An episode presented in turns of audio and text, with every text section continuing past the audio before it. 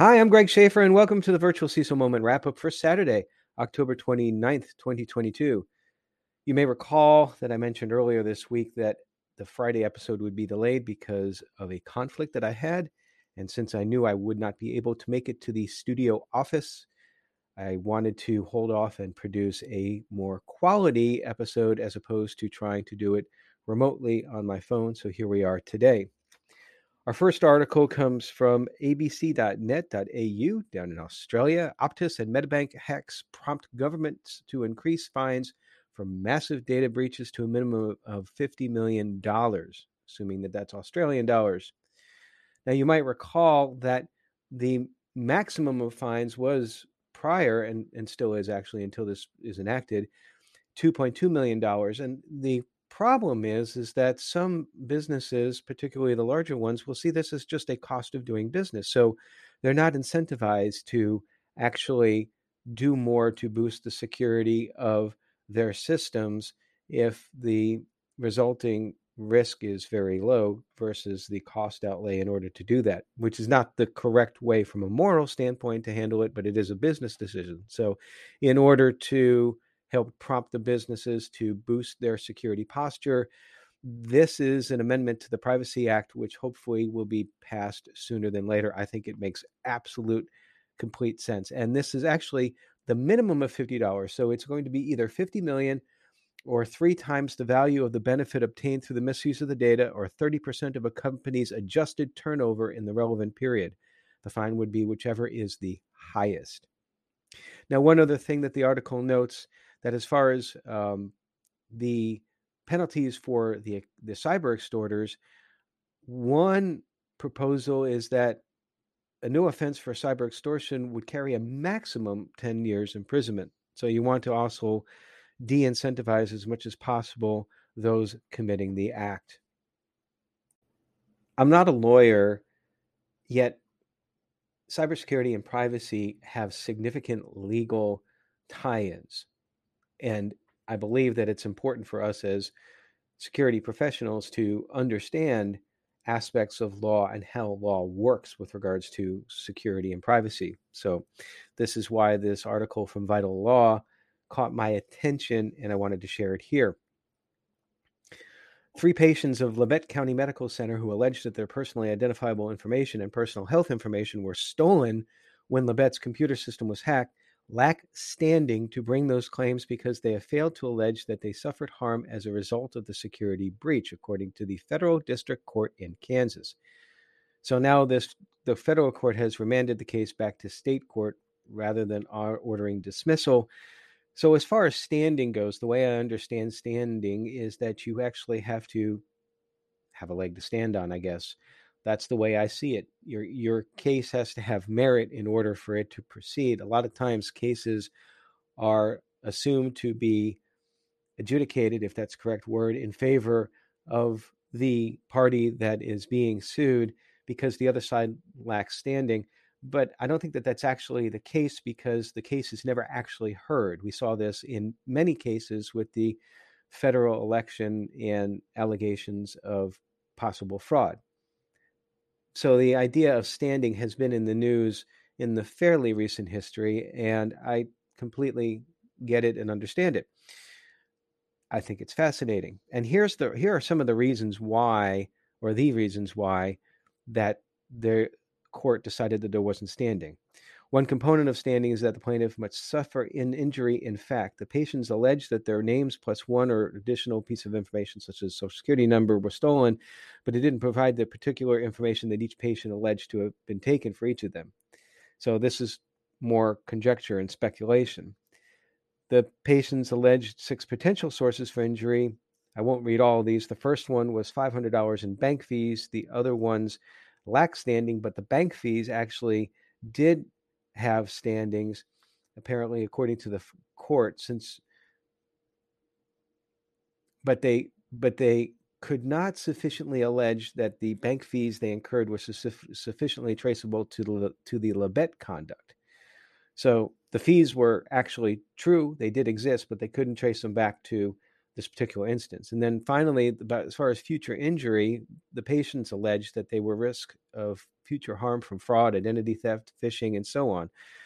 But the court noted that without actual misuse of stolen information, in other words, it doesn't seem like that there's been any proof that this information has been used.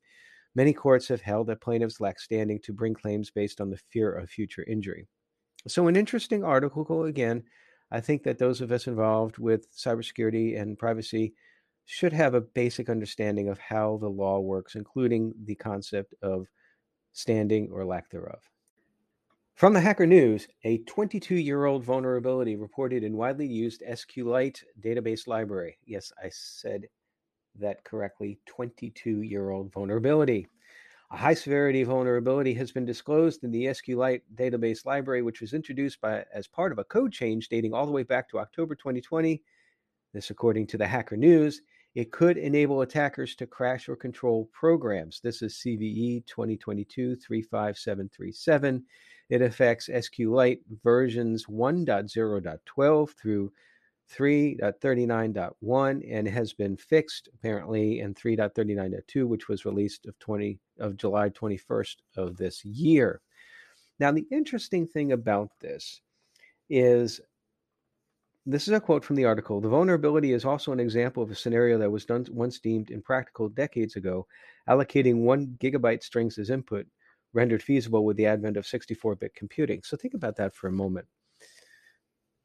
Some things that were just not possible back in the day are now possible because of the increase in the technology capacity of systems and programs and so forth that's interesting and can be a little bit disturbing in the fact that this may have been found many many years ago but just discounted somebody might have found it and said well this is irrelevant because there's no way that you could actually have this long of string. So i would submit that probably the best approach to these sorts of potential vulnerabilities if in, if in fact it was actually discovered many years ago that's just conjecture on my part is that if there's a chance of in the future that it could possibly be exploited, that that should at the very least be taken into consideration. You know, we're going to see that they always say way in the future with um, information that was encrypted many years earlier, because at some point in time there's going to be systems that are so powerful that can just brute force them. So it's not just today; it's temporal. Could be in the future that the vulnerability could be exploited. Also, from the Hacker News, cybercriminals used two POS malware to steal details of over 167,000 credit cards. These have been obviously stolen from payment terminals. This could net the operators as much as $334 million by selling them on underground forums.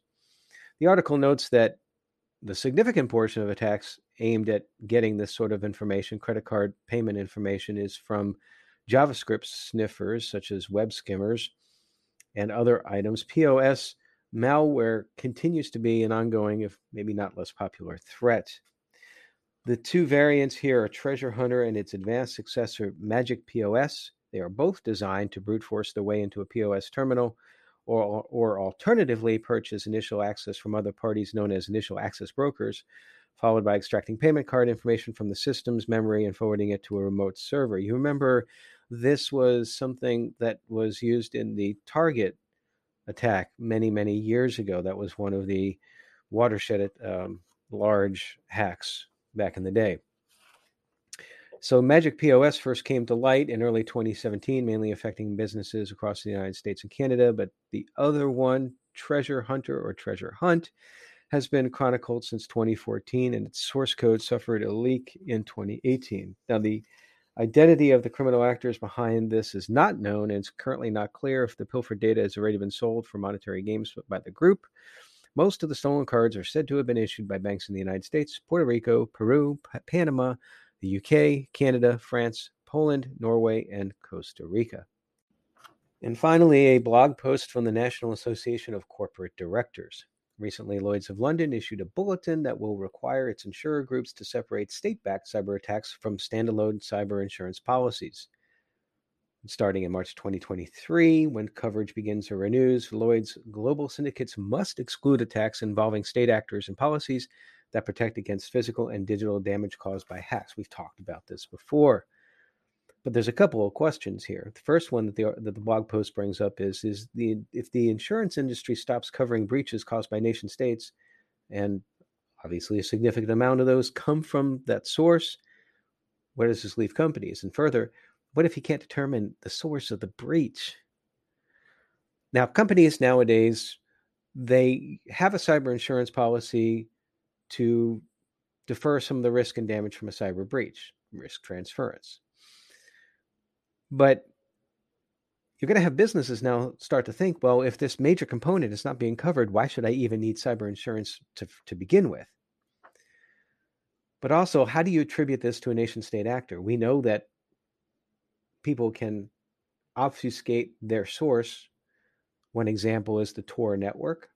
Just going through it, it's very hard to find the source going that route the article also notes the problem of using initial access brokers, which we just talked about in the last article. They call they refer to this here as crowdsourced hacking, where you can find threat actors on marketplaces to conduct parts of the attack. So you never know really which attack came from where. So the blogger James Turgal, he is the vice president of cybersecurity strategy and board relations at Optiv concludes that given the gray area around attribution, there may be a reckoning around the corner for the insurance sector, especially if other providers such as Lloyd's attempt to unburden themselves from the financial responsibility of state sponsored attacks. I completely agree here, and I completely agree with his last statement. Regardless of what happens with the cyber insurance market, having a solid cyber program is important to weather any storm. That's why enterprises should continue to focus on forging resilient environments that start with risk management.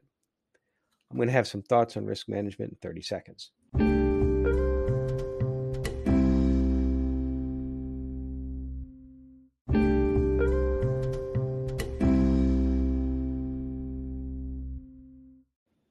About 15 or 16 years ago, I decided that I wanted to go back to college to pursue a master's in information security mainly because there were some positions that I wanted to apply for, I noticed that required a master's. Now, at this point in time, I'm moving further up the chain in management. I wanted to get to potentially a corporate level or board level. And the plain fact is that there are just some concepts and some things that a master's is required. I'm not saying that it's definitely something that is a necessity in the sense of skill set, but there has to be some measuring sticks uh, for these sorts of positions, and a master's is one of them. I actually got shut out from a position that I really wanted to apply for because I didn't have a master's, and I decided I'm not going to be shut out again. I decided to go for information security project management. I did that because I had recently, at the time, just gotten my CISSP. Now, in the CISSP, we do cover risk management, but it was my courses for information systems project management that really opened up risk management for me. I loved the PMBOK, the project management body of knowledge. If you're not familiar with that and you're interested in project management, you should become familiar with it. Of course, there are different strategies now. Back then, we're talking like I said, 15 years plus or minus ago, uh, the waterfall method was the predominant method for most projects, even in IT. You you had agile for some software projects. We see agile more now, but regardless, a lot of the concepts still hold true today. Now, the PMBOK talks about three strategies for dealing with risks that they term negative risks or threats. The first one is to avoid. And avoid is very simple. Whatever is the item that is causing that risk, remove it. So, for example, you have a server that's storing confidential information, but you have no business need to store that confidential information anymore. So you just get rid of the information. You have now avoided the risk by by discontinuing the system that has that threat footprint that then leads to the risk. The second one, according to the PMBOK, is transfer. And this is what we just talked about with regards to cyber insurance. So you're transferring the risk of at the very least, here the risk of payment with regards to a breach. Now, something is important with cyber insurance is that if your firm suffers a breach and you have to pay out, well, cyber insurance will help with that, but it won't help you with the reputational risk. You still own that because you still own the responsibility for protecting the information. You just now can pay it and maybe not have it as a business ending event. The third item is mitigate. And mitigate in information security, we talk about that a lot with regards to implementing controls. I have talked about that many times on this podcast. You need to implement controls in order to mitigate risks that are identified, and you track that on a risk register, and that's how you manage risk. Now, there's a fourth in information security, and that's accept. It is a valid, valid way to treat risk because sometimes the cost of doing business is worth taking the risk. Now, we saw that in an earlier article. Remember in the Optus incident, where it was brought to light to a lot of us, myself included, that the maximum penalty was 2.2 million Australian dollars. And some saw that as a cost of doing business. And so, what did they do? They accepted the risk because they figured, well, we can just deal with this now. But now that the risk of payout is much higher, or will be much higher, now they may change their risk mitigation strategy towards something different than accept. I would hope that they would, that as the last article noted, that they would increase their information security programs and posture. I often joke or half joke because I think that some do try to employ this strategy that there is a fifth and that is to ignore. And that's why I liked that the last article came from the NCA, NACD, because this is a board responsibility, information security and cyber risk. Most boards, I think, recognize that today. But that's part of the reason why I say many times on this podcast that one of the primary duties, if not the primary duty of a, a chief information security officer or virtual CISO, is to provide sufficient, complete, enough information on the threat environment and potential controls so that the C suite and the board of directors can make risk informed decisions because ultimately it is their responsibility on how they treat the risk. Now, some people tend to poo poo risk management, and I disagree with that. Information security is all about risk management. You can never have an instance where you're completely risk free you can never have an instance where you're completely dealing with 100% risk. Both extremes don't work. You have to find that common point in the middle because too many times people go one way or the other. I often use, you can picture this in your mind, I use a graph where there's an intersection point that that information security risk will go up as you increase controls, but accessibility and workability will go down. So you have to find where that line intersects risk management to where controls and accessibility meet. That's the sweet spot. That's really, if you boil information security risk management down, that's what it boils down to. So if you're interested in risk management for information security, I would encourage you to pursue it further. And that's it for today. Coming up next week on Tuesday, we have a great talk with Christian Espinosa. He is the author of The Smartest Person in the Room, The Root Cause for and New Solution for Cybersecurity. I'd encourage you to listen to that. It's a fascinating discussion. And then Wednesday, we continue our feature series from the retreat conference from Montreat College back in September, where we have Dan Bradley. He's a senior associate general counsel at Global Payments and a former federal prosecutor. He's going to discuss about privacy regulations, both for financial institutions and small and mid-sized businesses, and the, including the importance of frameworks. So, hope you can join us for those episodes. And until then, stay secure.